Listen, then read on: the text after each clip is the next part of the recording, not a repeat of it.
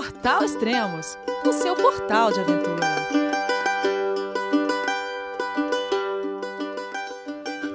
Bom dia, boa tarde, boa noite. Bem-vindos a mais um podcast do Portal Extremos. Hoje temos uma entrevista especial com Manuel Morgado, que deu para o site olugar.org. A entrevista é O que eu aprendi com as montanhas. Faz duas décadas que Manuel Morgado anda sobre as maiores montanhas do planeta. Sem endereço fixo, sem pressa, com os pertences contidos em duas malas, um sorriso de velhos amigos, o olhar sereno e o corpo de 57 anos entalhado pela gravidade das alturas. Vamos à entrevista, então.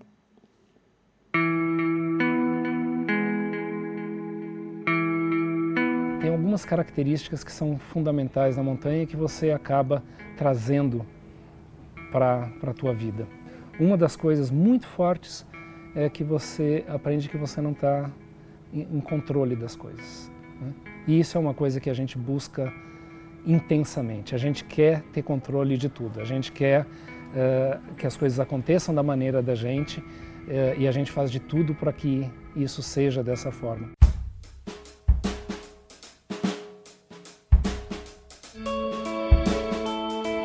Meu nome é Manuel Morgado, eu tenho 57 anos.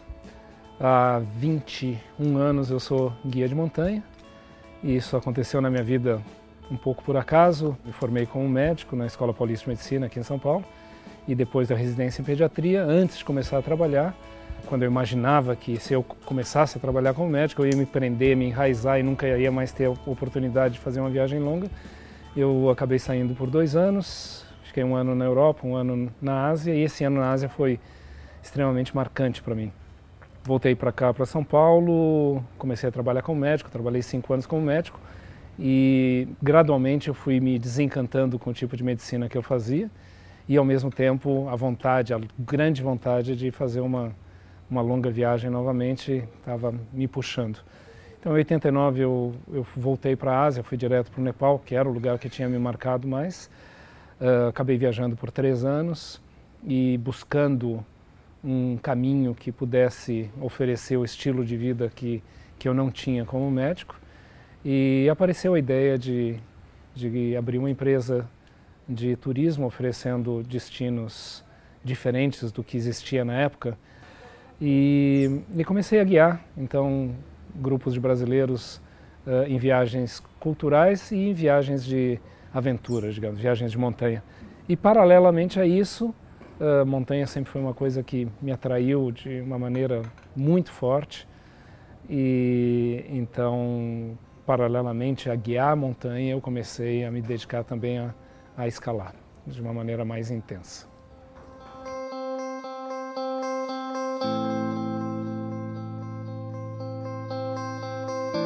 O que se chama da escalada dos sete cumes é a subida da montanha mais alta de cada continente. Então é o Aconcagua na América do Sul, o McKinley na América do Norte, o Everest na Ásia, o Kilimanjaro na África, o Elbrus na Europa, o Vinson na Antártica e uma das duas, porque tem duas correntes que definem o que, que é a montanha mais alta da Oceania, ou a pirâmide Caltens, ou o, o Kosciuszko, na Austrália.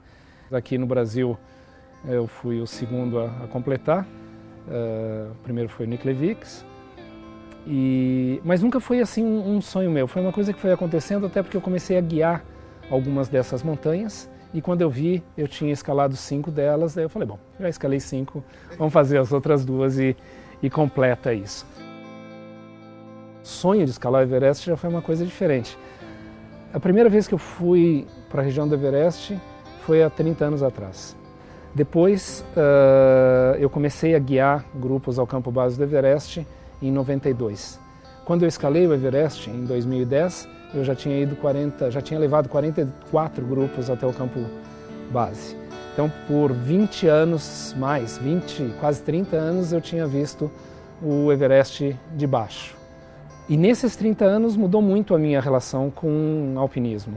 No começo, escalar Everest é uma coisa que nem me passava pela cabeça de forma alguma. Era uma coisa completamente inacessível para super-homens. Uma escalada ao Everest custa alguma coisa entre 40 a 60 mil dólares. Uh, e exige pouco mais de dois meses para escalada, fora o tempo de preparação para isso. Então era um sonho, mas um sonho muito distante. Aí aos pouquinhos a minha vida foi mudando profissionalmente. Eu fui, eu fui tendo mais procura, grupos maiores, uma estabilidade financeira um pouquinho maior.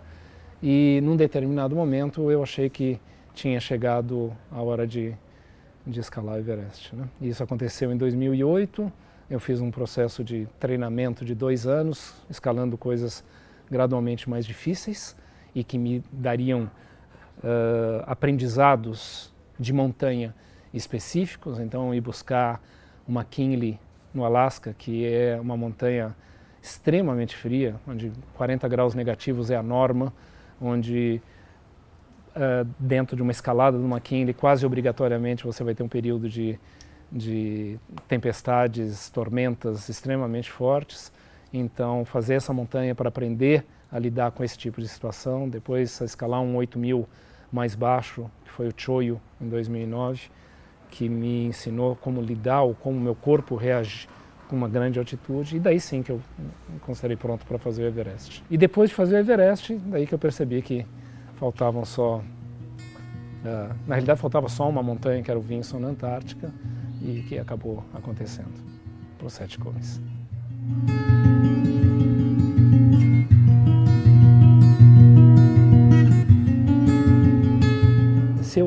Olhar quem eu sou hoje, quem eu era quando eu saí daqui do Brasil, em 89, eu vejo um, um monte de mudanças, né? um monte de mudanças de valores. Uh, o que eu sonhava quando eu, eu, eu me, me imaginava médico, quando eu voltei para cá, o que eu sonhava uh, como felicidade, como, como sucesso, eu acho que eu imaginava uma coisa. Eu imaginava um cara que tinha grana, que era reconhecido, que se destacava uh, profissionalmente. E, e, eu acho que essa era a minha imagem do que, que é um cara de sucesso. E hoje eu vejo muito diferente isso. Então hoje eu acho que uma pessoa que eu olho para ela e falo assim, esse cara é um cara de sucesso, é uma pessoa que transmite uh, felicidade, um cara que encontrou o caminho, uh, um modo de viver uh, que, que se sente mais tranquilo, que consegue ajudar outras pessoas, que consegue uh, ter prazer na sua vida profissional, né? muito mais do que grana ou reconhecimento, é alguém que faça alguma coisa que ama e que, uh, ao fazer isso que ama, consegue ajudar as outras pessoas também.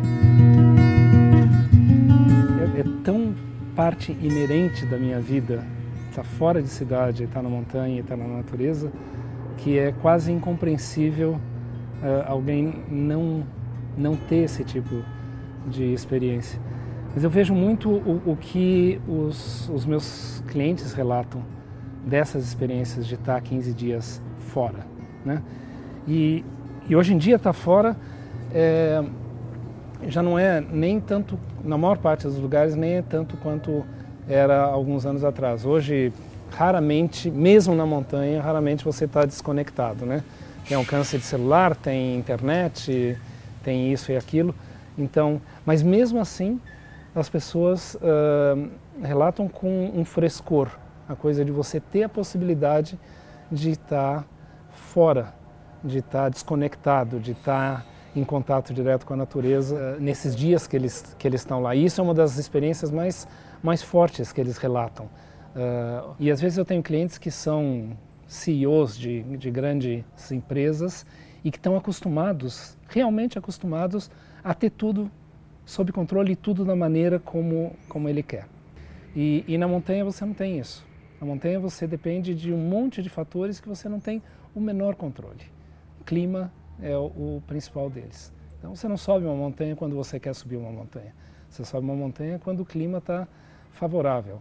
Montanhas como o Everest têm dois dias de cume por ano. Nos outros 363 dias do ano é impossível chegar no cume, porque os ventos vão estar a 150, 200, 300 km por hora lá em cima.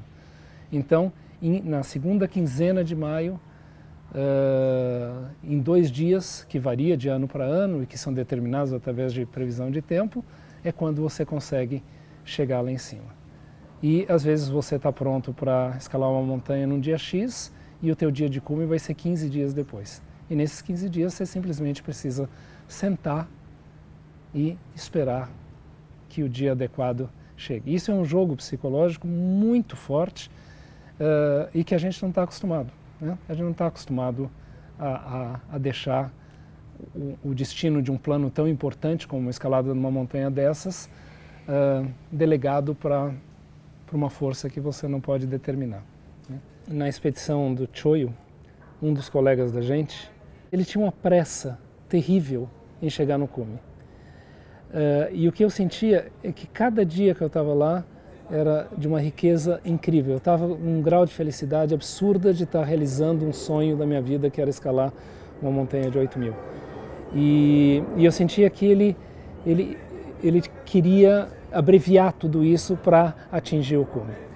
Uh, e, e, eu acho que, que a montanha é muito mais do que isso. Estar na montanha é muito mais do que fazer um cume.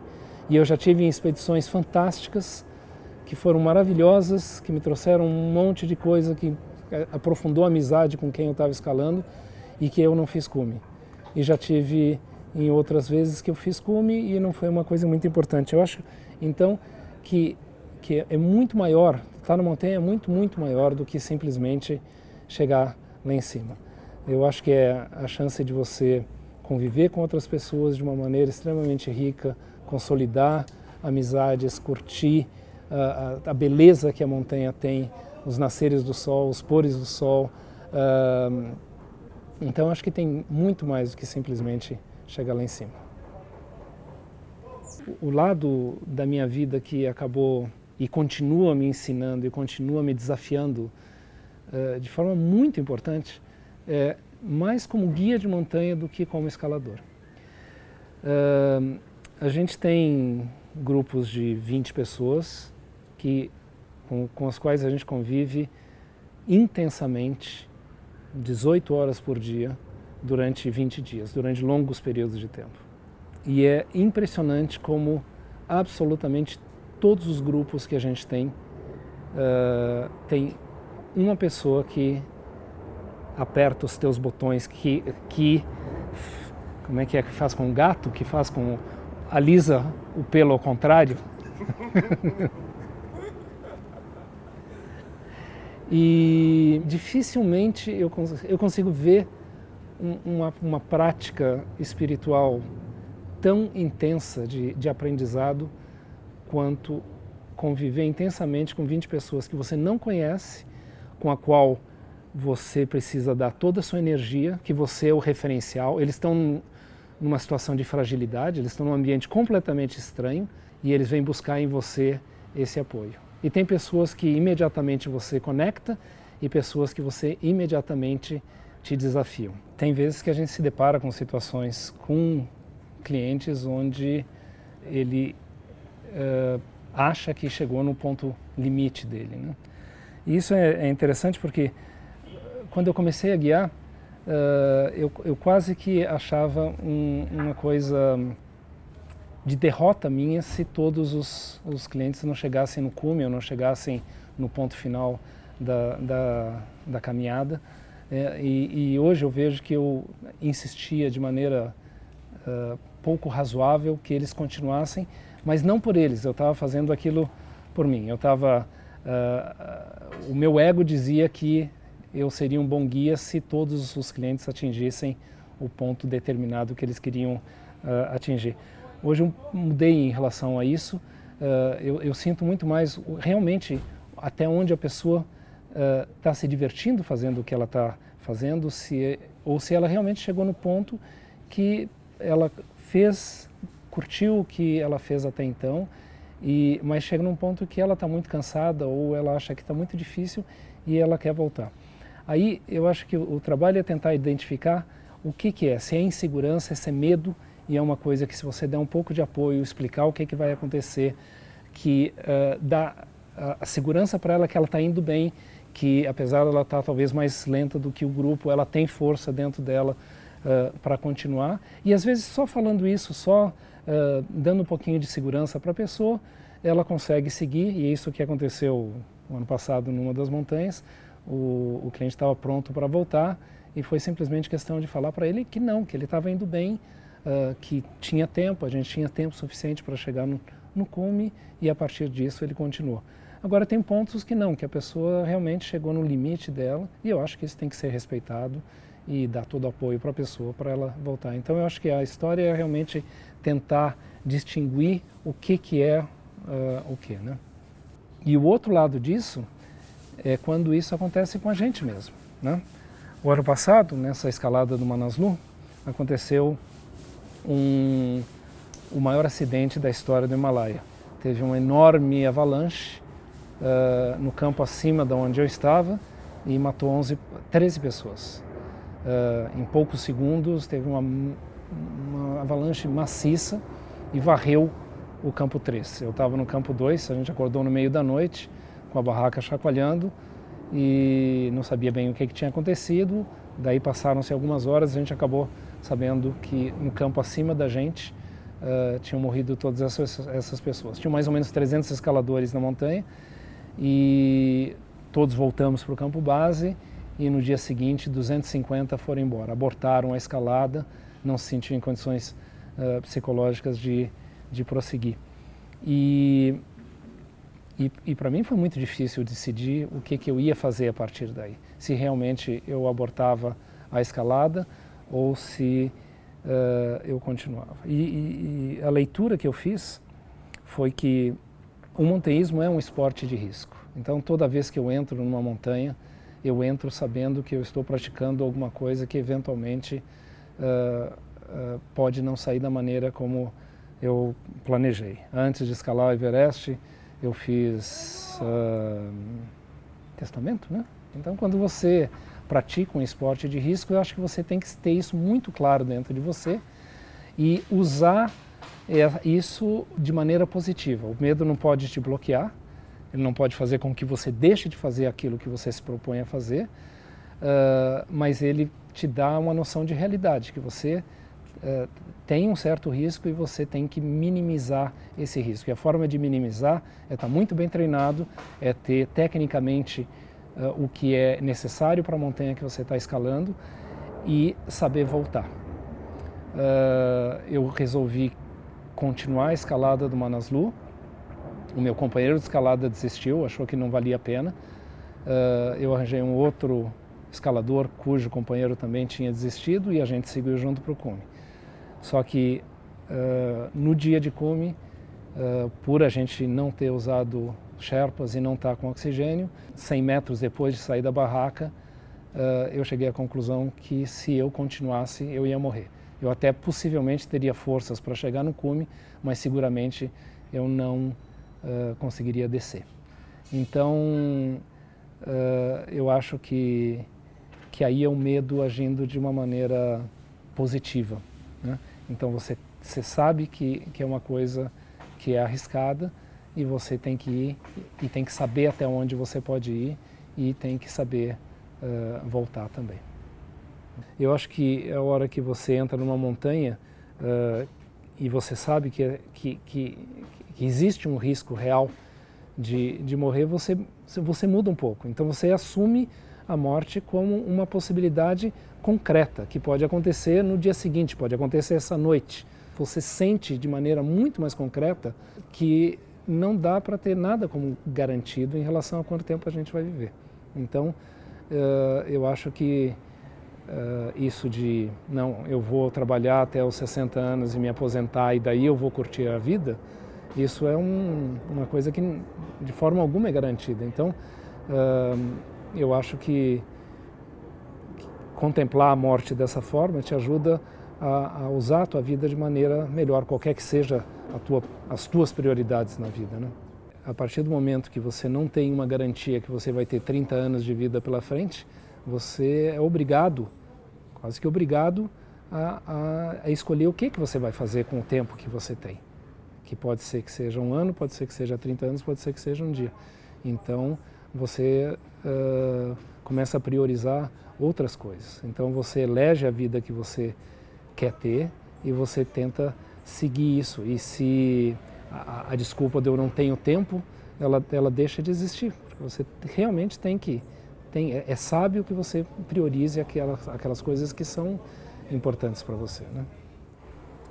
É, é interessante quando eu olho para trás na minha vida, eu vejo que assim onde eu estou hoje em dia nunca foi uma coisa onde eu, o, o, tipo de vida que eu tenho hoje em dia nunca foi uma coisa muito planejada ela foi acontecendo mas teve uma linha desde o começo desde que eu dei a guinada que eu saí do Brasil que eu decidi que eu não queria mais ser médico que eu queria ter uh, uh, priorizar um estilo de vida que me trouxesse mais felicidade que fosse mais de acordo com, com quem eu sou uh, desde aquele momento eu, eu, eu percebi que, que, quanto menos coisas eu tivesse na vida, uh, quanto mais simples a minha vida fosse, mais uh, feliz eu seria. Uh, então eu direcionei a minha vida para dividir o meu tempo entre, entre trabalho, mas dedicar um, uma boa parcela do meu tempo para fazer outras coisas além do trabalho. e aos pouquinhos eu fui continuando nessa vida de, de viajar, viajar, até um ponto que uh, ter uma base eh, foi uma coisa que já não, não me fazia mais falta. No começo foi um pouco estranho, estar tá sempre viajando, não ter uma casa, não ter um lugar para voltar. Uh, depois isso acabou sendo uma coisa absolutamente natural. E hoje eu vejo que, uh, para mim, e isso não é uma fórmula que de forma alguma se aplica para todo mundo, mas para mim, uh, eu, eu, vejo que, que não ter coisas é, é uma coisa extremamente rica na minha vida. Eu estava comentando agora há pouco que, que eu fiz um, depois de 11 anos viajando, 11 anos sem casa, eu fiz uma tentativa de, de morar aqui em São Paulo. Uh, tinha algumas coisas que eu sentia falta, eu sentia falta de ter amigos de, mais permanentes, de ter contato com amigos, né? Uh, isso foi uma das principais coisas que me, me fez voltar para cá, ou tentar voltar para cá. E imediatamente, quando arrumei, aluguei uma casa, uh, imediatamente a minha relação com as coisas mudou. Coisas que eu via antes e que eu admirava, que eu achava bonitas, mas eu não tinha necessidade de ter comigo, uh, essa necessidade apareceu de forma muito clara. De repente, eu queria ter essas coisas dentro da minha casa, eu queria comprar, eu queria adquirir mais coisas. E, e num determinado momento eu percebi que, que o caminho não era por aí. Isso não, não era o, o que eu queria, eu estava me aprisionando, eu estava criando necessidades que eu não tinha antes. E eu acho que muita gente faz isso, acaba uh, achando que para ter felicidade você precisa ter cada vez mais coisas. E eu, eu, eu sinto que é exatamente o contrário. Quanto menos coisas eu tenho, mais solto eu fico, mais tranquilo, menos complicada uh, a minha vida é. Eu sou bastante apegado à minha maneira de vida. Eu sou bastante apegado à viagem. Eu sou bastante apegado a desafio, de uma certa maneira.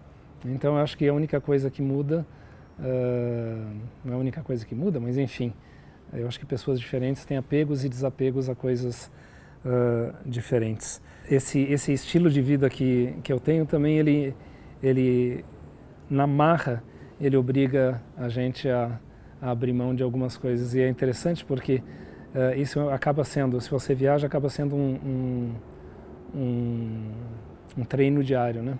A gente tem que dar tchau constantemente, dar tchau para as pessoas constantemente. E eu acho que isso talvez seja a lição de desapego mais importante que, que eu tenho que lidar na minha vida. Né? A gente cruza com pessoas que você tem um, um report muito forte de cara e daqui a 20 dias você tem que dar tchau, daqui a 30 dias, ou gente que não é cliente, mas que a gente cruza e você tem que dar tchau sabendo que talvez você nunca mais vai encontrar. Então tem um, um, um grande, uma grande prática de, de, de desapego nesse tipo de vida que a gente leva. Então é isso, eu acho que assim, o foco da minha vida mudou muito nesses, nesses 30 anos. Né? Uh, eu, eu, eu, sinto que quando alguém me pergunta assim, como é que você está? De um modo geral, a sensação que eu tenho, ou como é que está a tua vida? De um modo geral, a sensação que eu tenho é que ela está no rumo que ela deveria estar. Tá. E, e, eu acho isso muito, muito gostoso. E, e eu acho que profissionalmente,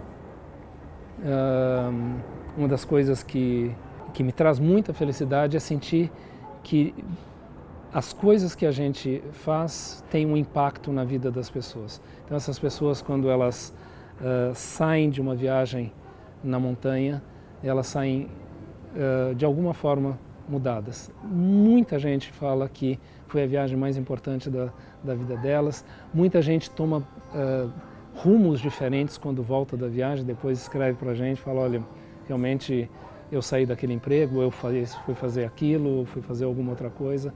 E isso é muito bacana, é muito gratificante.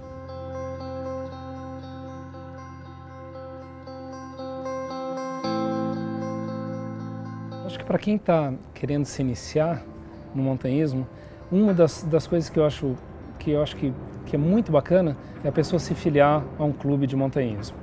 Lá você vai encontrar de uma maneira não, não estruturada, na forma de um curso alguma coisa assim, você vai encontrar outras pessoas que gostam muito do que, do que fazem que vão te auxiliar nos, nos primeiros passos. Então tem algumas, em todas as cidades tem, aqui no Brasil tem associações de, de montanhismo, aqui em São Paulo tem o CAP, tem o CEL, uh, e eu acho que é uma forma bem legal de você começar. Se organizam saídas todos os fins de semana, então você começa fazendo coisas mais simples. A partir do momento que você progride um pouquinho nisso, eu acho que é legal você fazer um curso de escalada, curso de escalada em rocha, curso de escalada em neve e gelo, para começar com a técnica correta. E eu acho que é fundamental você uh, fazer uma coisa gradual. É muito comum, eu, eu, eu recebo muitos e-mails de pessoas que falam assim, olha, eu não fiz muita coisa, mas eu sonho em fazer o Aconcagua, o que, que você acha? Uh, a Concagua é uma montanha de 7 mil metros com um grau de dificuldade razoável, não técnico, mas uh, físico e psicológico. É uma expedição, o clima é muito ruim, uh, é difícil fisicamente, enfim. e eu acho que aí a pessoa está queimando etapas. Então, fazer a coisa gradual, fazer coisas aqui no Brasil, caminhadas de fim de semana, depois partir para um trekking um pouquinho maior, fazer alguma coisa de montanha talvez fora do Brasil. A América do Sul tem muita montanha uh, para fazer e gradualmente ir adquirindo experiência, uh, tentar arranjar ou na forma de um clube, arranjar alguém que te ensine as técnicas ou na forma de cursos, mas uh, fazer a coisa passo a passo. Voltando ao que a gente tinha falado de, de montanhismo ser uma atividade de risco, eu acho que tem uma coisa que é fundamental para você minimizar esse risco, que é conhecer o teu corpo. Uh, eu costumo brincar que, que a gente não vem com um ponteirinho de gasolina, que mostra quanto de energia a gente tem dentro do corpo da gente. A maior parte das mortes acontece na descida, não na subida. Acontece na, descida porque a pessoa dá tudo que tem para uh, chegar no topo e não sabe quanto de energia ela tem para descer e na descida a energia acaba e a pessoa acaba morrendo em consequência disso. E conhecer o corpo uh, nesse sentido, através de experiências, de estar na montanha, de expor o teu corpo a, a, a, um número maior de montanhas possível e conhecer e ver o que, que ele pode dar, uh, eu acho que é uma das coisas fundamentais em termos de, de, de adquirir experiência e, e, transformar o montanhismo numa coisa mais uh, segura.